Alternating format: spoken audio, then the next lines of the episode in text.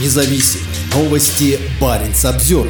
Moscow Times теперь иноагент. В России продолжается охота на независимые СМИ. Сейчас пришла очередь англоязычного издания, базирующегося за пределами России. Интернет-издание Moscow Times распространяло недостоверную информацию о принимаемых органами публичной власти Российской Федерации решениях и проводимой ими политике, говорится в опубликованном в пятницу заявлении Российского Министерства юстиции. Англоязычная газета, известная у проживающих в Москве иностранцев с начала 1990-х годов, ушла из России и перевезла своих журналистов в соседние страны вскоре после начала полномасштабной войны против Украины в феврале прошлого года. Сейчас редакция располагается в Нидерландах. Несколько лет назад у Баренц Observer и Moscow Times действовало соглашение о публикации материалов как англоязычной, так и русскоязычной версии Баренц Observer. Оно было приостановлено после начала России масштабной войны с Украиной и независимыми СМИ. Как и Баренц Observer, доступ к Moscow Times внутри России заблокирован по требованию государственного цензурного ведомства Роскомнадзора обзора. Несколько лет назад у Moscow Times также появилась русскоязычная версия. В субботу редакция Moscow Times заявила, что признание иностранным агентом является несправедливым, отметив «мы не поддадимся этому давлению». Мы рассматриваем этот шаг как попытку не дать нам независимо и беспристрастно освещать ситуацию в России. Законодательство об иностранных агентах появилось в России в 2012 году. Оно используется властями для очернения оппозиции, СМИ и отдельных граждан, выражающих мнение, бросающий вызов идеологии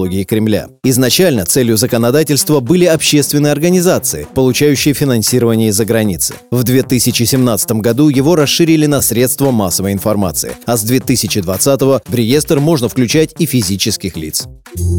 Баренц Обзервер